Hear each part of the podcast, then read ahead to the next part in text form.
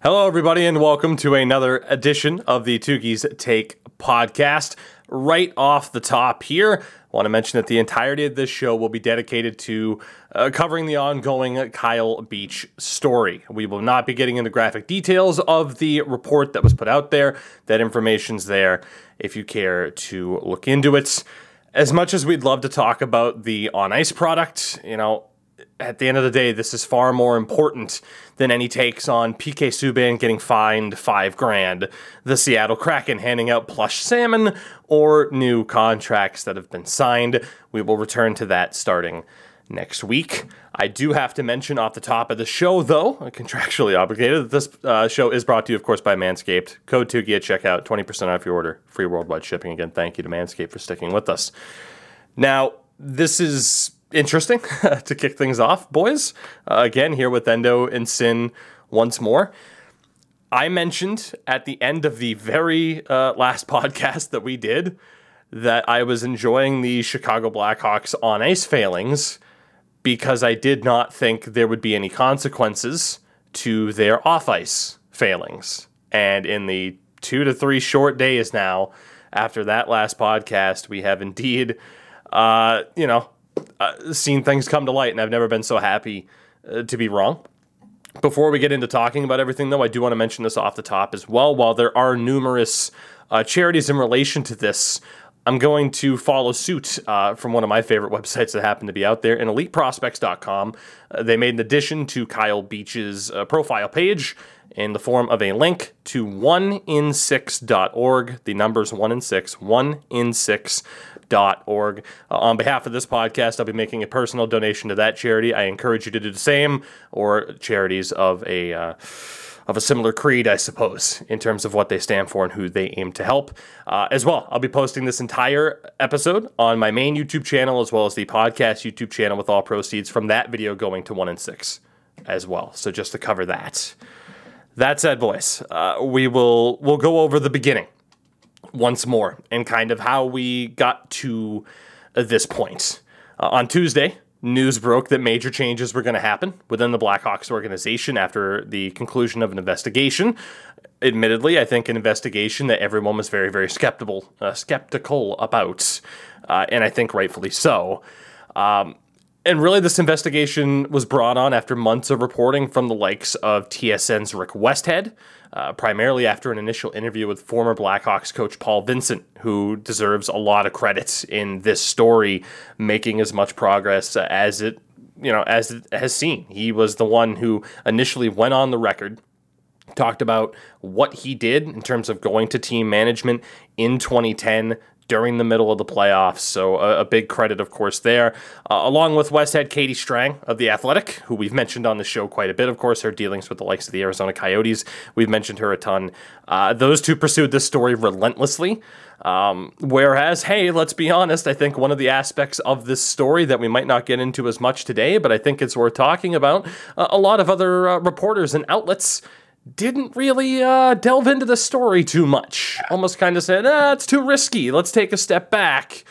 Uh, and thankfully, uh, you know, as we've learned from this story, a lot of people uh, like to take the status quo approach, uh, status quo approach of don't rock the boats. Those two thankfully didn't. So. And yeah, that is exactly a point that I wanted to make up. The journalistic integrity of Westhead and Strang is is what all journalists need to aspire to. And what we saw through a lot of the journalists remaining silent, unsure of when to tackle it until it gains ground, and then all of a sudden, you know, everyone is all of a sudden on the same boat. It's it's that same sort of uh, old boys club mentality that plagues the NHL right now. It's that you don't want to go against the grain. You're afraid of of doing something, but that's the point of being a good journalist and. It's to report it no matter how painful it is to any party, to you know to report it no matter if someone's going to threaten your job. And if honestly if you lose a job because of doing your job find a fucking new one because you're in the wrong place. So yeah just kind of got to put that out there you know big ups to them. And you know again we're seeing what's happening in the nhl it bleeds into everything around it. It's toxic. It, it infects it. And now we all have to deal with it and clean it up Absolutely. Uh, by Wednesday, we saw a lot of the fallout of the events of Tuesday, uh, with the man previously only being known as John Doe stepping forward in a TSN interview with Rick Westhead, that, of course, being Kyle Beach. Uh, the short of it is uh, former Blackhawks assistant coach Brad Aldrich uh, sexually assaulted Beach and others, uh, with the Blackhawks failing to take proper action.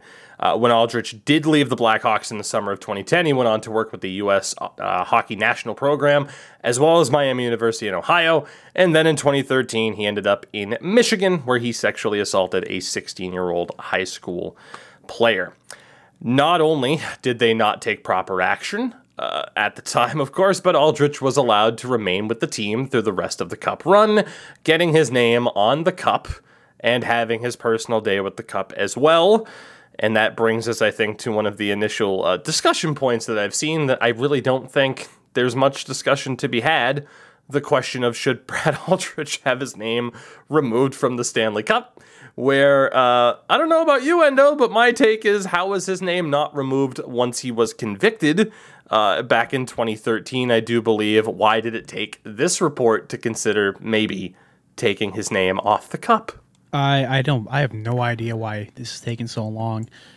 It's this this whole thing is just it's just a, like a domino effect. One thing happened, and we're gonna get to the, all the other information that's gonna come out that came out, and just discuss it. But it's just I I don't know how this this organization can do stuff like this and then try and cover it up, and then when everything blows up, GC kind of go like, "Oopsie, uh, that's our past." Like we're just gonna brush it off a little bit. It's it's inconceivable, and the fact that this is only one of the stories that's come out, I'm I'm 100% sure there's other stuff that have happened in the past with other organizations stuff like that. I I don't want to say that's possible, but given how bad this situation is, there's probably countless stories from other players, not only just major leagues but minor leagues being harassed or forced to do certain things in order to better their career and have a shot at making the big leagues or whatever it may whatever it may fit.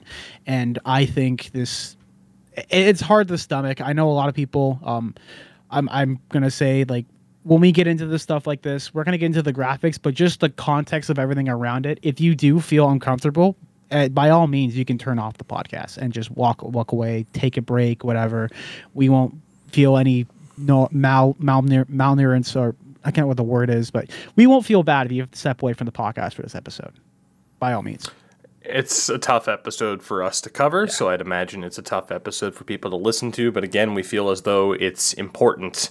Um, you know, I think about what direction the show could have gone, and I think about the idea of if I were to try to have a more positive spin on this podcast all the time, what would we have done today? I don't know the answer. We would have been the I don't same. Know how you could possibly. Uh, sorry to cut you off, but like, yeah, we would okay. have been the same as the journalists who fucking just ignored it. Like, you can't, yeah. you can't do this. This is too big. It's too important.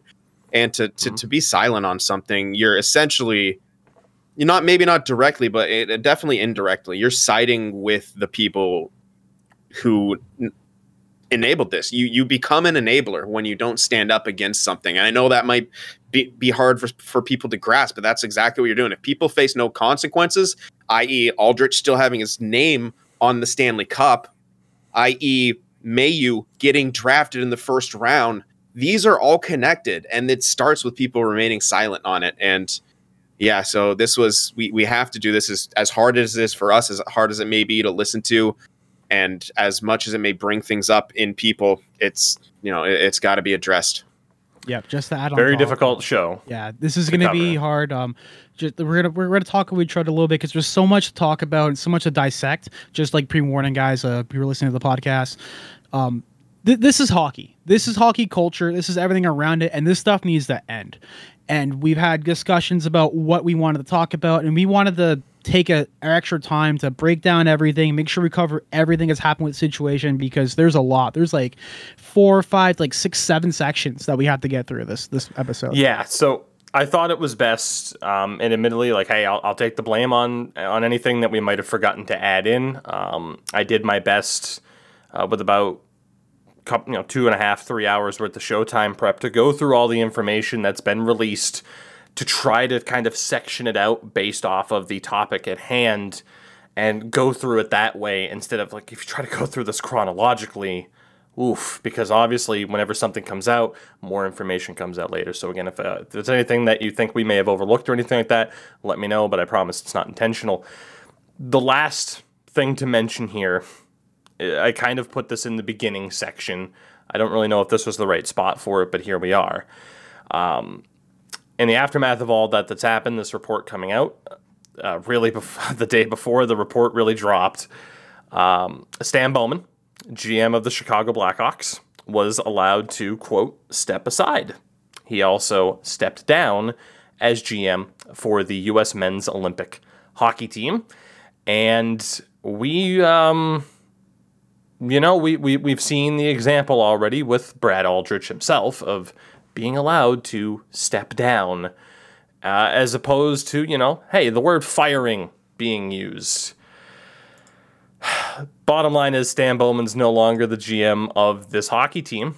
And uh, Sin, I'll throw it over to you here because you started to have a take before we started yeah. recording in terms of, wow, boy, how much of a punishment is this actually for the Chicago Blackhawks? Exactly. I mean, we go, we avoiding trying to talk about the on ice product, but it's been severely hampered by Stan Bowman. I mean, with all the red tape, I'm sure around a original six organization, maybe they're looking for reasons to fire him. It almost, you know, and then he again, it, but it's that thing of being allowed to step down. You're a corporate guy, you get arrested. Oh, we're gonna put a jacket over your handcuffs. Your handcuffs are gonna be in front of you. It's this whole thing of giving these people dignity just because they're in this position of power and they have this reputation, you know, and but they they've tarnished it. And I don't care how much dressing that you try to put on this thing their their reputation is tarnished forever. And anyone with a brain and anyone who can think logically and rationally about this sort of thing and really understand that this is something that's real and in hockey and it's not no one's out there trying to t- trying to bring down hockey or bring down these guys without reason all right it's this is real pain real trauma that people are going through and again this just feels like pr just P- pr things like oh find mm-hmm. $2 million and, and fire your GM.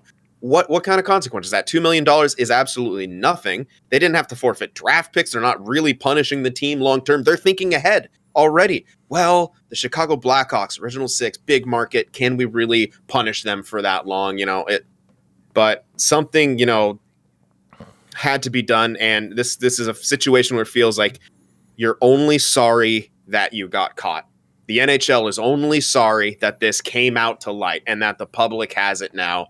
That's what this feels like. And that is what really, really angers me is that it's only serious because other people are tell you telling you it and it, they don't grasp it or maybe they do and they're just so far gone that they're just able to you know push that all aside for for profits and and for reputation but again you it's more negatives done to the reputation, profits, whatever. But it's for me at least. I, I, I it's such a hard time for me to look at the NHL, uh, and especially this Blackhawks organization in any sort of positive way right now with the way this has all been handled.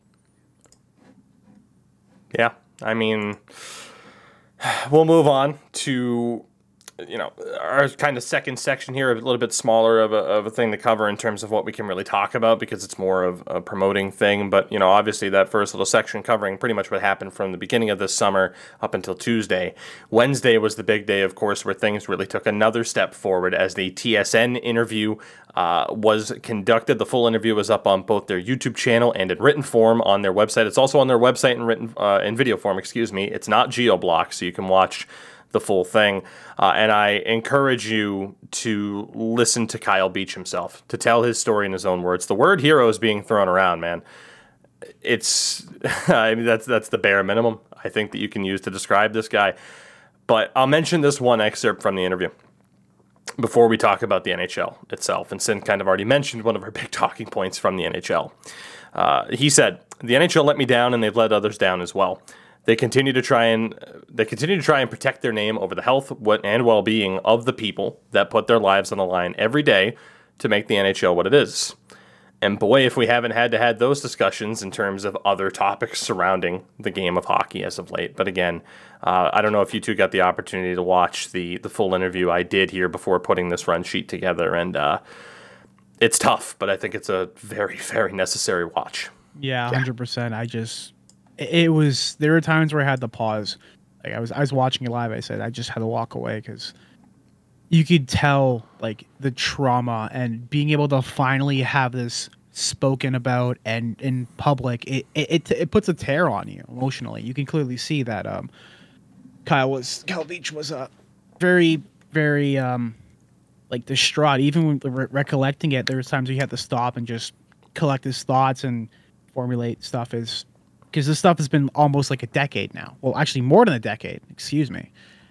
And having that stuff pent up and having no voice and feeling scared and- and worried about what's going to happen if this stuff does come to light. And i he, he is definitely a a legend. Uh, the hero hero obviously by far but uh, to be a survivor of this stuff and to be a voice and I I I want to say as well. I hope that he didn't remove his anonymity, uh, anonymity, uh, because of us. There was some article that came out that apparently leaked his identity. Well, yeah, from what I heard. So yeah, the report did not do a very good job of making it difficult for people to figure out who it likely was. Um, and I agree, hopefully, that's not why he was feeling the need to say, okay, let's do this interview. But yeah, that, that report was very specific when it came to age, height, and weight and stuff like that, that Yeah. I felt like was completely unnecessary. But obviously, in a way, they mentioned the height and weight because that was used against Kyle Beach to say, why didn't you fight off this much smaller man? Which, of course, does not at all factor in the power dynamic that, again, uh, Aldrich, his his dad's in hockey, as Sin knows. His dad had had work. I don't know if he's still with the Sharks, if he still is. Like his father has been, the, I think, the equipment manager for the Sharks since the Sharks arrived in the league. Like this is a guy from a hockey family who's in a position of power, who can threaten your career while also threatening you physically with a baseball bat. Yeah, it's I mean, but again, people will only look at the height and weight thing and well, how could you how could you not do that? And the ignorance to sit there and say that a 20 year old who just wants to live out his NHL dream wouldn't be scared of throwing that away because of the power dynamic being thrown against him. Like it's just it, it's absurd. And honestly, people like that, um, they need they need to do a little bit of learning. Unfortunately, learning and introspection because if you're having that opinion why you got to ask yourself why are you so goddamn quick to side with someone who has hurt someone in that way? Why are you so quick to give the benefit of the doubt to the person to who did this did these horrible crimes? And you see it time and time again and it's always the same questions being brought up and like the answer's right in front of you. Why don't they come forward? Look at your behavior. Look at the things you're saying. Look at how you're invalidating what this person has gone through. Why the hell would you want to come forward and bring that to life to face that sort of you know volatility and uh, you know on top of a huge billion dollar institution trying to shut down your story as well? Why don't people come forward? I mean there's your answer right there. And yeah it's people don't understand what happens in those situations either you some people who i've talked to uh, who have gone through similar things to this they sometimes say it doesn't even hit you what happened until the next day sometimes days after weeks after. Sometimes your brain will literally shut out that sort of trauma. It's a defense mechanism. Not going to get into the specifics and the science behind it but your brain has defense mechanisms to shut off these sort of horrific trauma events like this. And again like tugi said it's just pure ignorance to have these sort of thoughts and to bring up these points of size and weight because again you don't know what the hell it's like and you need to just listen to these people Not to mention, of course, as well the uh, the details that we'll get into of the uh, lack of action, of course, from the Hawks front office in reaction to him telling them what happened. We'll move on to the NHL themselves because they are not without. Uh, oh, not not without. Uh, I don't want to say consequences here, but th- there's some vitriol in their direction, and I think it's it's very much justified. Uh, they officially fined the Chicago Blackhawks a grand total of two million dollars for inadequate procedures and mishandling of the 2010 matter related to the conduct of former video coach Brad Aldrich. In 2010, the NHL fined the New Jersey Devils 3 million for circumventing the salary cap. Uh, it also said clawed back, uh, yeah, clawed back draft, and the league later uh, refunded half the fine. They refunded half the fine. What is this? A charity? It seems like it's like, oh, we'll give it to you now and then give it to you later. This is ridiculous. In addition, this comes from Darren Dreger. In addition to planned meetings with Quenneville and Cheveldayoff, which we'll talk about again a little bit later on, the NHL sent out a culture memo to the clubs yesterday reminding what's acceptable and what's not, and highlighted the resources rolled out to support teams and personnel dealing with bad situations. Yeah, those same resources that did absolutely nothing the last time. Yeah, I'm sure it'll work this time. Yeah, hundred percent. Yeah, It's it doesn't even come off as the bare minimum, does it? No. Two million dollars. A two million dollar fine for this. that's Yeah, like like I said earlier, like it's- write-off. It's like a fucking PR move, and it's just What were the Rangers? What were the Rangers fined It's like two fifty. for for crit? Yeah, for criticizing. And if you can look that up, what were the Rangers fined for criticizing the? Uh, I think it was officially for criticizing the officiating in the aftermath of the Tom Wilson Two incident. hundred and fifty thousand dollars. yeah, that's what I was gonna say. It it reminded me like a quarter million, which is Yeah, for to quote- comments yeah. made hurting the league's feelings. To quote mm-hmm. AP News right here, the NHL fined the Rangers an extra extraordinary two hundred and fifty thousand dollars on Thursday for what Commissioner Gary Bettman called demeaning personal comments made publicly about the head of player safety, George Parros.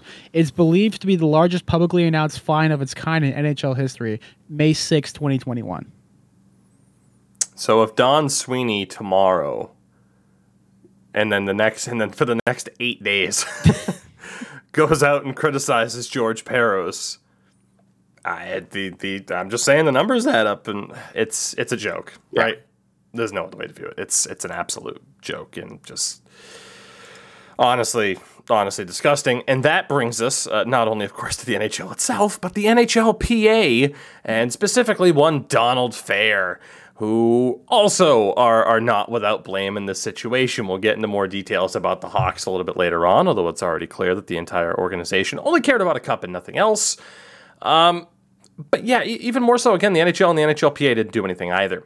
Uh, Donald Fehr, uh, the NHLPA director, was informed in 2010 and 2011 about Aldrich's assault of Kyle Beach and also Aldrich uh, texting a dick pic to another Hawks player, according to the investigation. But Fehr uh, evidently did little or nothing and now denies recollection of that. He released a statement saying, Kyle Beach has been through a horrific experience and has shown true courage in telling his story. There's no doubt that the system failed to support him in his time of need, and we are a part of that system. Yeah, no shit, you're a part of that system. You were named in the report. You were literally named in the report as someone who was approached, apparently multiple times, and you did nothing. He's, yeah. Oh, I have no recollection of these events. I can neither confirm or deny. I plead the fifth. It's all just garbage that you hear at any time when a powerful mm-hmm. person is in any sort of trouble. It's just this again. I'm gonna say it like it's just a microcosm of of larger things. Everyone, you know, I said it earlier. The people, you know, coming out and you know not wanting to believe the victim. That's a microcosm of the NHL. The NHL taking this right. It's just a microcosm of some of the corruption in the world at large and again we need to fix it on some form of scale or I'm just you know i'm just getting tired like physically and, and emotionally tired of this stuff coming to light and then it just seems seemingly nothing ever changes and it's it's on it's you know, it's on the organization itself and what we've seen so far it's not enough so I, I guess it will take us pressuring the hell out of them and keeping on them until they do more because it's it's not even close to enough it's like you said it's not even close to bare minimum Yeah, just to add on top too, we're gonna get to the other uh, statements from other uh, players and people associated with the event. I I read through what um, Donald Fehr said. You know what's really sad about this? This seems like the most genuine response at the end, where he says he does feel like he's truly sorry and how he's failed his, on his job. But that's setting a very, very low bar. That is absolutely inexcusable. This is the bare minimum that anyone should be doing in this situation. Hell, the bare minimum was calling out this when it happened back in 2010. all this right now is just damage control. You've already dug yourself deeper. You're just going right now. To anybody that is watching the podcast in video form, uh, I am keeping an eye on, on Twitter, on you know, on my phone as well. Uh, Same. just to, just to wait, 'Cause there's just so to wait much. to see Yeah. uh, for any other uh, particular news pieces that come up. One in particular that I'm very intrigued by. But for now, we'll move on and talk uh, more specifically about the Chicago Blackhawks themselves. Um, this is from Rick Westhead. Worth remembering that the Blackhawks, many months ago, in their statement of defense, wrote that allegations of abuse and a cover up had already been investigated and were found to be without merit. Uh huh. We investigated ourselves and found no wrongdoing. Again, microcosm of a lot of other issues and god damn, like I we live in two different worlds. We we down here, we we face consequences for our actions and players, you know, players face consequences for their action by and large. Um even in that, but I mean us as the, you know, normal people, it's it's actually insane you know it's really just you know two different systems of justice and that's so that's that's even that's what makes it worse is that they looked at this they would have found stuff and they doubled down on covering this up Oh, we'll we'll be Ah. talking about people doubling down oh yeah as well. yeah From Yeah. the report, Blackhawks officials held a meeting on May 23rd of 2010 to discuss the allegations of sexual assault. Those present included John McDonough, GM Stan Bowman, Joel Quenneville, Jay Blunk, and Kevin Cheveldayoff, the current GM of the Winnipeg Jets. From that report, quote, according to the Director of Human Resources, uh, Jim Gary, who is often referred to as Doc Gary, said that during that meeting, Quenneville appeared angry and was concerned about upsetting team chemistry. Stan Bowman, during his interview, recalled that after learning of the incident, Quenneville shook his head and said that it was hard for the team to get to where they were and they could not deal with this issue now. Bowman also recalled John McDonough saying that the Blackhawks might never make it this far in the playoffs again and that they needed to think about when to handle this issue. Your reaction to that first, gentlemen. um Crock of shit. it's it- it's goddamn. like I, I I had a thought but like just hearing the rest of it um period i i don't get it i mean i i get it from from the from like i how the hell did quenneville step behind the bench last night after all this We'll talk about that too, I- but I know. that that's my only See, this thing. is this is why this podcast was so difficult to Yeah. put together because you talk about one thing and you want to lead it to another. I so I, I'm doing my best to keep us on track, but it's all chest. It's Yeah. all encompassing and it's all incredibly furi- infuriating. I'm getting chills just talking about this stuff right now. It's bad. It's awful. Yeah, it's It's inexcusable. This whole thing is just inexcusable.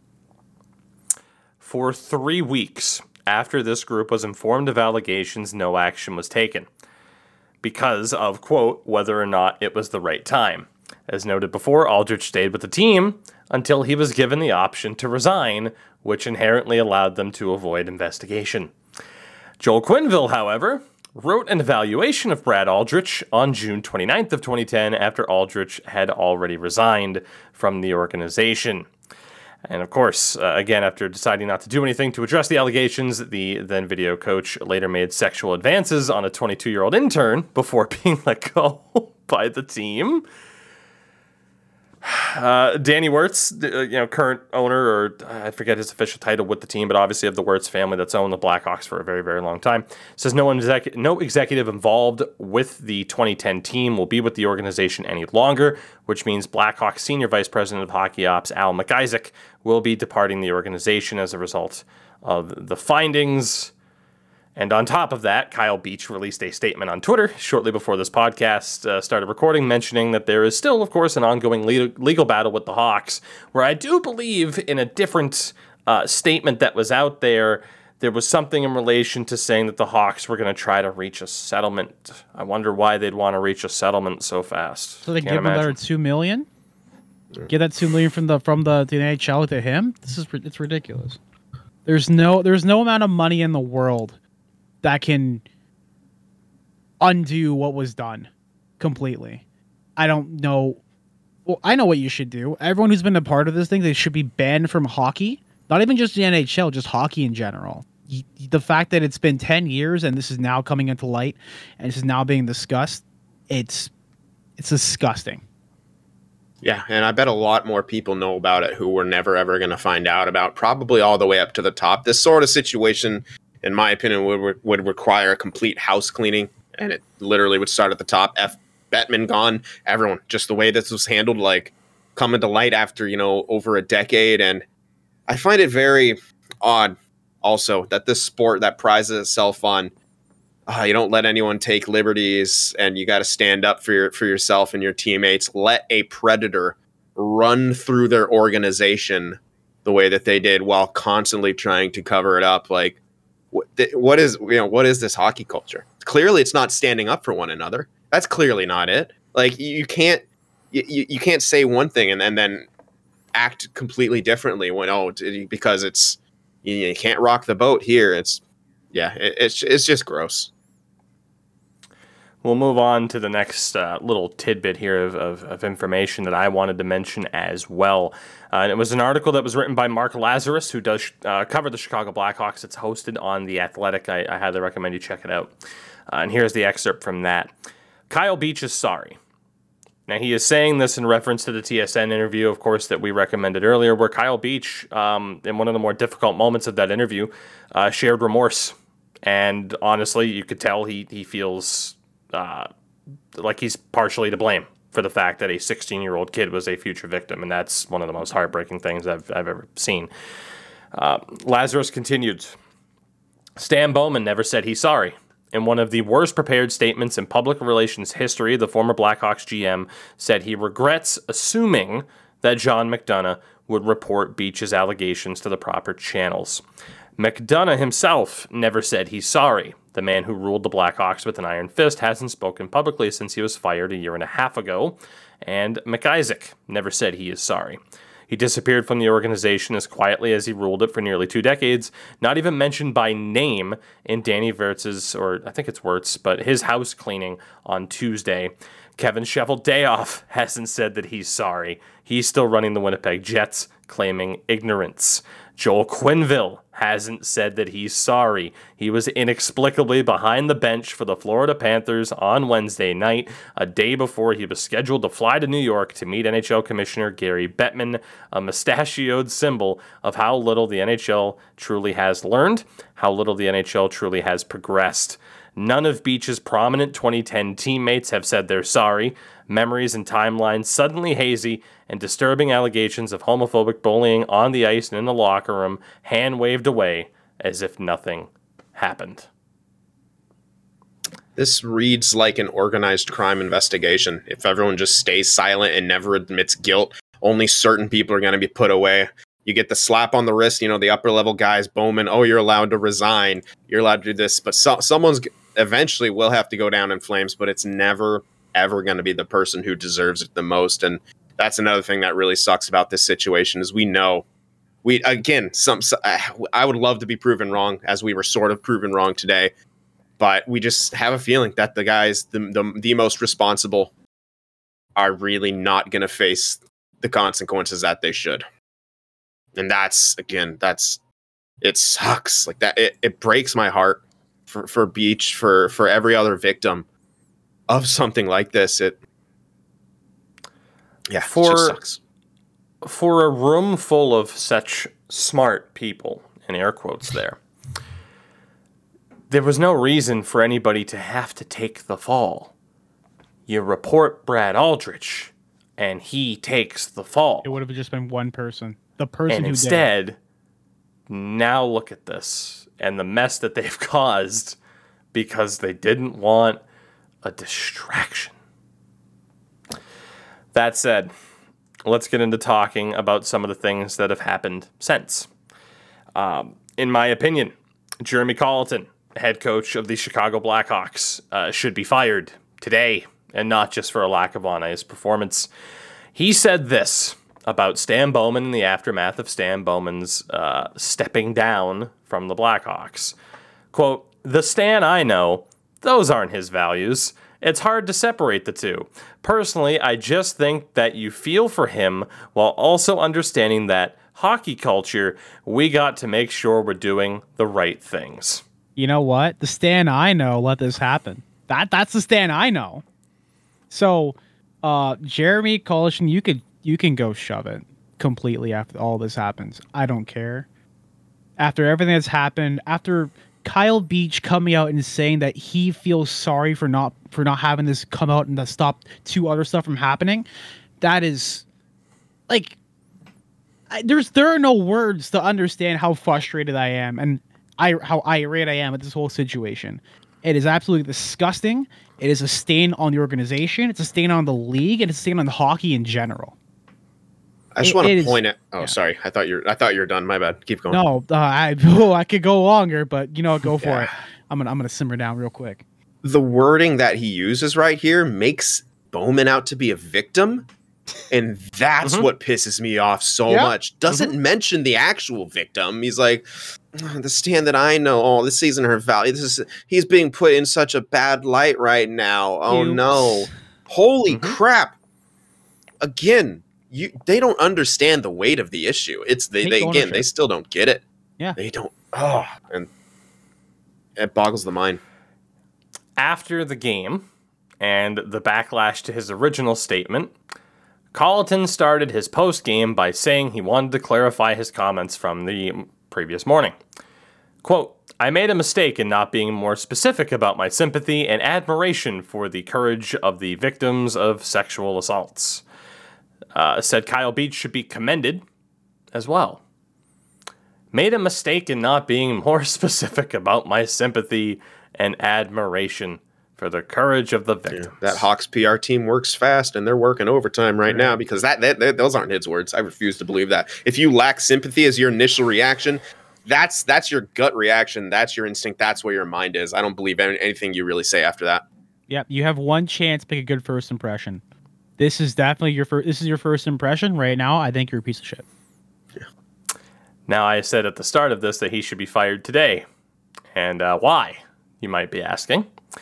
Uh, if in case that little segment there didn't uh, didn't do enough for you, uh, wait until our section uh, specifically about Patrick Kane and Jonathan Toews, and see if his original statement sounds very familiar to things that they said. Uh, we'll move on to talking about another staff member involved in this, of course, that is Jim Doc Gary, a name you are seeing a lot of due to this quote from Beach. And um, if you need to, you know, grab something, I, I recommend putting stuff down to not throw it against the wall in anger. Um, Kyle Beach said this quote, That's also what Doc Gary told me, that it was my fault because I put myself in that situation in the first place. Jim Gary is a licensed counselor who was hired as a mental skills coach slash team counselor. There was also another part of the story about Jim Gary, the Blackhawks mental skills coach. Um, and Jim Gary himself told investigators this quote, he sometimes used what he regarded as juvenile sexual humor to engage with the young male players in order to encourage them to receive mental skills coaching and counseling from him. So he's just one of the boys, guys. But oh, you were sexually assaulted while a man was holding a bat next to you and threatening your career? Well, that's your fault, buddy. you see why I said don't have anything in your hands because you're going to want to throw something. I, I don't have a response to this, and I know you guys don't either. Just Like, let it speak for itself because it speaks volumes. Just and then there's Joel Quenneville and Kevin Cheveldayoff. We already heard the story about Coach Q's, which I don't even like calling him that anymore. I don't, because that's almost like a term of endearment. it It's is- Coach Q. He's Joe Quenneville now. He's Joel Quenneville now. Uh, we already heard of his frustration with the situation and wanting to hide it, placing the importance on winning a championship over sexual abuse. Of course, I also mentioned the evaluation that was written after Aldrich resigned. Quenneville and Cheveldayoff had both denied knowing about the allegations at the time when they were first asked in July. Yet, And this comes from Matt Porter on Twitter. When asked if Quenneville stands by the statement he released in July that he first learned of the allegations that summer, Quenneville says yes, but he won't comment any further. Meanwhile, you have Kyle Beach recently saying there's no way that Quenneville can deny knowing it. Yet he is continuing to deny knowing about it. And as mentioned, he coached the Bruins Panthers game on Wednesday, the 27th, and immediately afterwards was shielded from the media with GM Bill Zito stepping in in his place only to simply state no comments. Again, the continued denial, the straight out of the Trump playbook of deny, deny, deny, deny, deny. Not only a Trump move, of course. Of course, it's in Florida. Of course, the Florida team. There's a, there's a tidbit here that was brought up. Coach Quenneville was allowed to play, or was allowed to coach, essentially. In 2008, the NHL suspended Sean Avery indefinitely hours before a game for his infamous sloppy seconds joke in the locker room. Yet Joel Quenneville is being accused of knowing about a sexual abuse. He is continuing to deny it, and he was allowed to do his job. A meeting took place on Thursday between both Quenneville and Cheval Cheveldayoff alongside uh, NHL Commissioner Gary Bettman. Uh, and Michael Traikos added this as well. The early word is that neither Q nor Chevy have been asked to resign by their teams, and neither plans on resigning on their own. Yeah, I mean, why should why should Quenneville? You know, things are going so good in Florida. He's got bigger stuff to worry about. Six and zero, baby. Yeah, they're winning games. You know, this sort of chemistry, this sort of distraction. We can't have these sort of distractions right now. You go gonna get him, yell- Quenneville. Who's gonna yell peanut butter when they score a goal? God. Is that a thing? Oh man, Yeah, you like peanut butter every time they score a goal. Back with the Blackhawks. Oh, Jesus. boy. yeah. All of a sudden, all I these mean- little things they just make Yeah. my skin crawl. Like I don't. Yeah, because of how It's just- nasty a person is. When you find Yeah, it's crazy what happens when you find out someone's true intentions and what their actual mentality goes on with with a situation like this. Like we said earlier, this whole thing could have been avoided, and we would have had high regard for Quenneville and for Cheveldayoff and for everyone in the organization if this is all was done properly. If none of this happened, if Aldrich was the only one to fall in this whole situation, this would not be a problem. The franchise would probably they would have won their Stanley Cup and been a an absolute dynamo. But I feel like that whole dynasty is tainted because of the situation. It is. Yeah, hundred percent. And at the very least, and look, I'll say this, and I said the same thing uh, earlier in the week when we talked about the Chicago Blackhawks. This is in no way a shot at Blackhawks fans. I'm not saying that they should be ashamed for the fact that they were happy that the Hawks won three cups between 2010 and 2015. Those were fantastic teams. As a fan of that team, you are more than in the right to have happy memories about those teams. But at the end of the day, are those cup wins now no longer just going to be viewed as a great team that won three Stanley Cups? Yes. Because Stan Bowman was a part of building those teams. Because certain guys were still there from 2010. Because Joel Quenneville was behind the bench. And I hate to tell you, but Joel Quenneville, who I, on this very show, called a guaranteed Hall of Famer, who I said it's ridiculous. He only has one Jack Adams, and he never won a Jack Adams in, in Chicago. Um, yeah, no, he, he's his legacy's gone. His reputation is forever tarnished, and as a result, those those cup winning teams for the Blackhawks, they're going to be viewed differently now. I'm sorry, but that's how it is. You're not wrong to still want to be a fan of Chicago.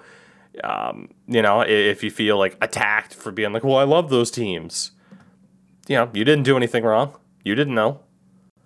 But yeah, no, the the legacy the legacy's changed. yeah. Honestly, love That's just how it works. love those teams all you want. Love those memories all you want. That's fine. Please help us hold them accountable now.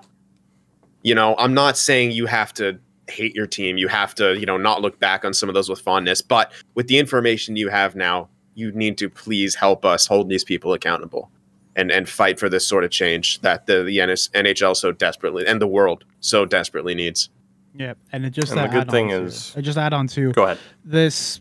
People said that the Tampa Bay Lightning championships, the back to back were asterisks on it because of COVID and because of certain situations being over the cap.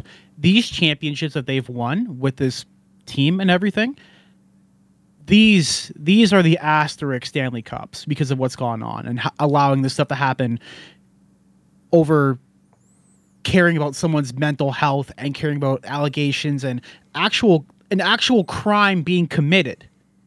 That is why it's inexcusable. Just like, I, I don't I don't have enough words. There are not enough words in the Webster dictionary to describe how I feel about the situation. We're gonna go in on I mentioned them earlier, Jonathan Toews and Patrick Kane very soon. Look towards someone like Alex DeBrincat though, if you're a fan of the Chicago Blackhawks, because he had the appropriate response in terms of looking at the departure of Stan Bowman. Didn't try to defend his character, nothing like that.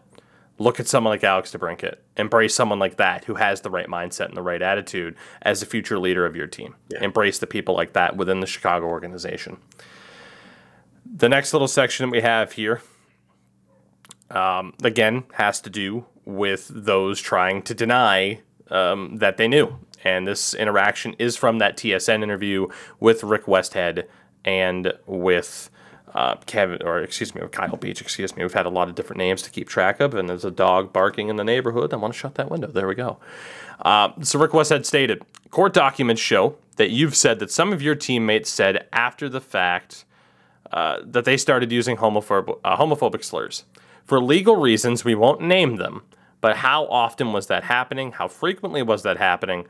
Where was it happening? And how soon after the assault was it happening? And Kyle Beach said this Word spread pretty quickly. I do believe that everyone in that locker room knew about it because the comments were made in the locker room. They were made on the ice, they were made around the arena with all different people of all different backgrounds, players, staff, media in the presence. According to the report as well, Black Ace number one, who was one of three people associated with the Blackhawks, along with Beach uh, himself and an unnamed intern, recalled a moment in 2014 where Kyle Beach was chased around the ice by a former uh, member of the Blackhawks while being called a F slur and was asked if he liked that blowjob or what. Also, in terms of people trying to deny, this is from Lauren Kelly. Multiple players called Kyle Beach derogatory words and asked if he missed his boyfriend Brad. Yeah. So Hockey culture's again, fine. What's yeah, nothing wrong with hockey culture, clearly. Yeah. that on top of, and I'm gonna take this little bit uh, from our next section here. Brent Sopel, uh, a former Blackhawk player, was interviewed on Tuesday by TSN. He played 22 games for the Blackhawks during the 2010 playoff run. Uh, he corroborated this, saying that the Blackhawks locker room was abuzz for days with discussion about Aldrich during the 2010 Western Conference Finals. After then skill coach Paul Vincent, who we mentioned earlier, asked the Blackhawks management during a meeting in San Jose to report the alleged sexual assault of two players that season to police. Sopel said this I'd say pretty much every player said, holy shit, and was shocked by it. We were all in the same dressing room. It was something that was discussed for at least two to three days. Quenneville was in the same office as Aldrich. We heard about it. You have all of these people saying people knew. Mm-hmm. People knew. Yet people like Joel Quenneville, no, he didn't know. Yet the meeting took place. It's. It brings us to these two, that being Patrick Kane and Jonathan Toews. Where Kane said, and this was quote, yesterday, he had no idea who John Doe was until the name was released. He's the only one. I mean, it was like you said, it was pretty easy to kind of suss out at least kind of who it was if you wanted to do any sort of information. And Jesus Christ, man, that's such a such a a terrible attempt to cover your ass. Just And of course, that is in I it's kind contention. of almost comical how bad everyone is at trying to make this just because they're in so deep. And it's it's honestly hmm. almost comical that they just keep clinging on to the same same denial. It's like they're they cannot just come out and admit it because it means it means coming to grips with the fact that they let this kid down and mm-hmm. are you know shitty people. No one wants to accept that about themselves, but sometimes it's necessary. It's in direct contention. Mike's muted Tuki. Oh, there yeah, you go. yeah, it was. Sorry, it was picking up on my side, but we're good. Yeah. It's in direct contention with what Kyle Beach said, Brent Sopel, Nick Boynton, Paul Vincent, and others. It's also in direct con- uh, contention with what Shawn Lalonde happened to say. He was a fellow Black Ace on that 2010 playoff roster. Uh, he told an outlet in Finland that he thinks the whole team knew what happened to Kyle Beach and that now, quote, players don't really know what to You say. should say the fucking truth. Because the, the I'd rather you say you knew than go back later on and then I was like, oh yeah, yeah, I knew. Just confess. They already it's already been out there that people are aware that the whole entire team knew about the situation. So why would you backpedal and say, "Oh, I didn't know. I just found out today." Motherfucker, you knew. The whole fucking franchise knew about the situation and nothing was done with it. Stop trying to backpedal and own up to this shit. There's no way. Like you read all of this. I played sports growing up. I I know how locker rooms work, you know, up through middle school, through high school. And everyone's you get- curious as fuck when something's being talked about. You want to know who it's about. That's like human nature too. Mm-hmm. That's yeah.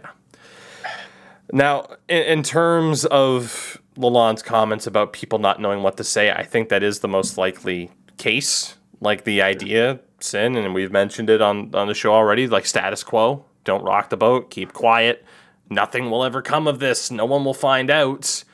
And now that it's gigantic news, they don't know what to say because all the spotlight is on them right now which is exactly, and we're going to get to some of these quotes, why people like Toews, Kane, even Duncan Keith uh, are repeating basically scripts, like Sin mentioned, uh, while people who aren't in the league, Lalonde, Sopel, Boynton, Dan Carcillo, even, are like, nah, everybody knew. Uh, almost as if the expect I saw this quote almost as if the expectation in the NHL is to keep quiet so you don't disturb team chemistry. Which boy, isn't that isn't that exactly what Q wanted in that leadership meeting? Yeah. Hmm. It's just it's the most obvious thing in the world. I'll get to another quote from Patrick Kane. I hate this one. Quote, I knew Stan very well. I knew him as a great man. I'm sure he would have handled things differently nowadays. So, uh, well, tell me, was that from Patrick Kane or was that from Jeremy Colliton? Yeah. You know what? It sounds like he said like, "Hey, let me let me let me copy your homework real quick, but just change a few things." Doesn't like I did the exact same thing. It, it it's You, I, I keep saying it's excusable, but like it's like what are you doing? This PR you team. take that time to defend Stan Bowman. Yeah, it's again, it's your this is the wrong person that you're standing beside. And even if it's a subconscious thing, it's very telling. And I don't know if we mentioned the Blackhawks PR report. We're back on the players now, but I kind of had an idea. I know it's, you know, very kind of little, but these little things keep adding up. In the Blackhawks PR report, they're like, you know, we're oh blah blah blah, words, words, words, we're sorry, same sort of script stuff. And then they said this organization will always be dedicated to winning championships, ethics, and like performance. I'm like, oh, that's very interesting that you put winning championships in front of ethics and that other stuff, Mhm. which is exactly what you guys did in this situation. Look at you know Patrick Kane using his time to praise Stan Bowman. Th- these are you know these are subconscious things that either people writing the PR or that they're saying, which it's it speaks volumes to me that they don't really give a shit and they just wanted this to go away. And if they f- honestly, if they really felt bad, if they truly felt bad, they needed to come out immediately when I don't care. Immediately when this started to drop again, they needed to come out and say, "Yeah, we fucked up. We we we were we mm-hmm. were fed this the same lie by the league. We're sorry." But no, you double down. You think you're going to get in too much trouble and now you're you are. Now you're in way way more trouble because you're you're still trying to to make it go away. You're still singing the same tune when it's all out in the open and we can all see it now and we can all see that you're full of shit and sorry if you can't see that really reevaluate yourself because it's pretty clear look in the mirror. I just want to quickly update right now uh, on Twitter from Kevin Weeks says I'm hearing there's a coaching change coming shortly with the Florida Panthers. Keep an eye on my ESPN colleague John Tortorella as one of the top potential candidates. This is I tweeted like as of five minutes ago. So Quenneville may be out. Who knows? i bet he resigned Hopefully. though Yeah. Uh, yeah, exactly. exactly. We'll see if we have that update before the um, I bet he gets a nice uh, uh, recommendation Yeah. as well. I, I will say it's also it's also coming from Mike Stevens at Mikey Stevens eighty one. Hearing Quenneville is out as head coach of the Florida Panthers, There you go. so we will um, we'll keep an eye on that and, and give our final thoughts on that at the at the end of the show. Um, I wanted to add in a few quotes here from Jonathan Toews as well. Quote: "Say what you want about Stan and Al, they weren't directly complicit in the activities that happened." Well, they didn't rape him. They just That's essentially what Jonathan Toews just said. they said. just what a- stood what a leader. by. Yeah, they stood by, l- l- found out about it, and did fuck all about it. You're Yeah. you're part of the problem. Good leader, holding people accountable. Unbelievable. Yeah. Yeah. Jesus Christ. The next quote People like Alan Stan have made the Blackhawks for players around the league and on the team one of the special places to play. Yeah, it's really special because it could get something could happen to you. You're not going to do jack shit about it. They're going to bury it under because oh, gotta win a cup, a silver hardware. That silver piece of hardware is not going to repair the mental damage that's done to you completely over this whole situation. So it's it's like one of those sick questions, right? Yeah. Except, hey, guess what? It really happened. Oh, okay. All right, guys. We're all sitting around drinking. Okay. Hypothetical. You win the Stanley Cup, but someone in the world gets sexually assaulted. Do you do it? Yeah. And the Blackhawks leadership said yes. Yeah, three, Yes, we will do three that. times. Three times. Yeah, no kidding. Another quote from Jonathan Toews.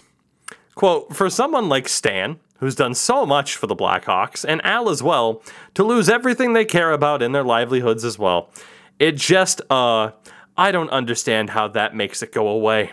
To just kind of delete them from existence. That's it. We'll never hear from them again. I have a lot of respect for them as people, and they're good people. Yeah, you know who else lost a lot? It was Kyle Beach.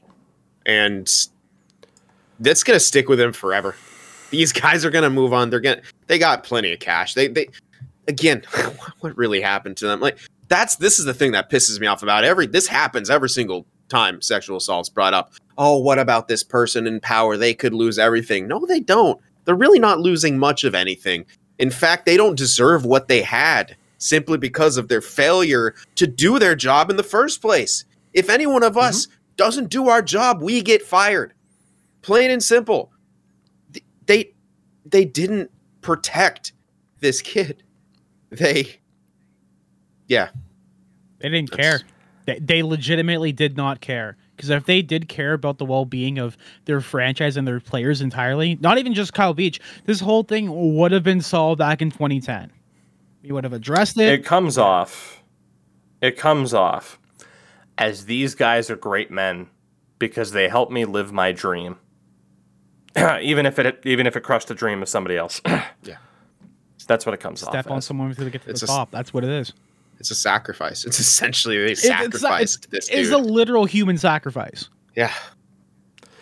jonathan toews on kyle beach quote listen at the end of the day i don't wish to exonerate myself in this situation by saying i didn't know but the truth is i had not heard about it until training camp the next year Keep in mind, Kyle Beach and others have said that training camp uh, and other instances is where the abuse took place from his teammates.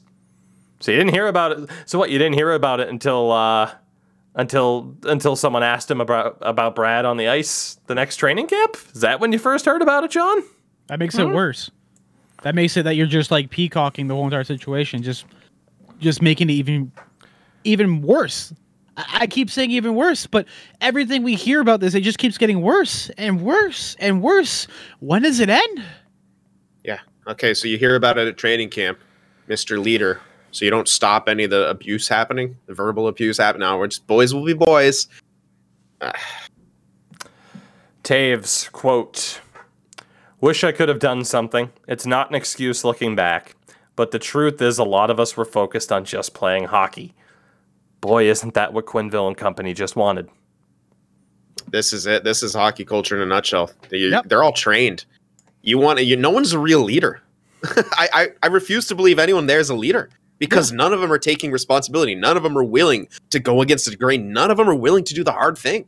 And Oh, that's know to say, fuck you guys, and do what's right. No one in this entire situation did what was right. That's the issue. And that's why Kyle far- Beach has, has gone through what he has. As far as I'm concerned, Joel Quenneville has no legacy in the NHL, at least not a positive one. Uh, Patrick Kane, who I have called the greatest American player in the history of the NHL on this very podcast, has no positive legacy at this rate. Uh, nor does Jonathan Toews. I'm sorry. You can view that as no, you're salty about 2015 or whatever bullshit. If you've made it through this much and then you hear me say that and you think it's something to do with fandom, you're completely misguided. That that's that's what they got. Like they they get to wear this. Wear this as the letter on your chest. That uh, this is what you're going to be remembered for by a very very large amount of people. Yep. To end this show, I want to talk about what you know Kyle Beach went through. Not only what he physically went through, but you talk about a guy who you look at his career trajectory and the immediate aftermath of this incident, and it's right there, plain as day. This is a guy who's been labeled the biggest draft bust in Blackhawks history. But boy, how much of that has to do with getting raped by a coach, being ignored by the team, and mocked, or being ignored by the organization and mocked by his teammates. How exactly are you supposed to just focus on hockey like everybody else when that's happening? Someone dug up a Bleacher Report article from the 2010 11 season uh, where he was labeled with words like lazy and stupid to describe his play, that he seemed, quote, uninterested and unfocused. Again, the timeline of this incident happening and wh- happening and where his play fell off lines up perfectly. But unlike everybody else that we've talked about in today's show that gets to wear this, that gets tarred and feathered, feathered essentially with saying, you're the scumbags that allowed this to happen. Kyle Beach has taken back the power. He's taken control of the narrative at this point, and he gets to turn this into a positive. And I, I, I can't even imagine having the strength to to do that. When again, the easy thing is to do what those who failed him did, and just push it away and deal with it whenever, if hopefully never. You said it better than I probably could have said myself. This is this is the one time where is, I, I, do you even want to call this a victory? Like I, I just I do I yet. for him. Yeah, it's not it's not yet. Nothing's really been done. People have stepped down. There hasn't been any real charges laid out. Right now, it's just like a like neutral. in his in his personal life this is huge for him this is Yeah. a massive step but from a level of you know creating real change that we all look at no it's it's not enough yet. But for him and this is this is an important part for him. And th- you know the good news is that even if we're upset by how the rest of this is handled even if it doesn't get handled too properly he at least has you know gotten it out in the open and gotten a little bit of peace and seen the amount of support that he has. And that will at least help him with some of the pain, some of the trauma, and some of the healing that he's had to been trying to do over all this last time. So, you know, that's it. That's at least good for him. But yeah, it's like how how do you recover from that? And then just you know the again, I it's hard to blame the writers from back then because they didn't know. But I mean, we're it just goes to you we're so we're so quick to just you know label someone's play on the ice as that as that's who they are and that's the career track we don't even think about what else whatever else they might go, go through and while it's funny to say bust and stuff like that it's like with That's this shit person. going on man it's damn Yeah. Like I understand like as a as like a writer, you want to you have to you have to use certain words and terminologies. I'm not going to say to like have like a safe space or anything like that, but like be- so- sometimes if someone seems a certain way, maybe there's something happening in the background that they can't are afraid to discuss or afraid to talk about and stuff like that. Just I don't know, just think think twice about what you say about someone and how you report on them because that could have damaging effects if something does happen in the future. One in six dot org. Again, one more time, the number one in six, the number six org. I highly recommend you check that out and other um, resources like it. I think that'll pretty much do it for today's episode. Um, again, very, very difficult to cover the incredible amount of information that is out there to try to process all of this information, the emotion behind it. Um, you know, and that's the thing. This is something that affects just the, the, the ramifications of this story. Affects every hockey fan because you want to assume the best, and then sometimes you find out what's uh, what's behind uh, the curtain that we don't get to see, and oftentimes in sports, it's not overly pretty. We will be back this upcoming Monday. Uh, we will hopefully um, be able to have it be more of a, an uplifting show, as we, of course, always try to intend for it to be. Um, we'll get back more into talking about the game by game type of action, the day by day type of action as well, but we're not going to let the story slip to the wayside. Um, definitely something that you know I, I've made it a point to continue talking about this. We didn't, you know, hit that note on every show for the sake of trying to, you know, ha- have the feeling of the show come off as a certain way. But certainly the ramifications of what's happened will continue to affect the NHL. And, you know, for example, the, the confirmation that Joel Quenneville is going to be out as Florida Panthers head coach as we as we move on here through this show uh, is hopefully just one of the very early steps towards getting things to where they should be. Uh, may common sense prevail uh, certainly more frequently than it has. Um, again, if you've been watching the YouTube side of things, you know, link to socials and all that's there. Uh, of course, you can find the links to everything that we do relatively easily. One in six.org. And we will see all of you next week. Thank you very, very much for listening.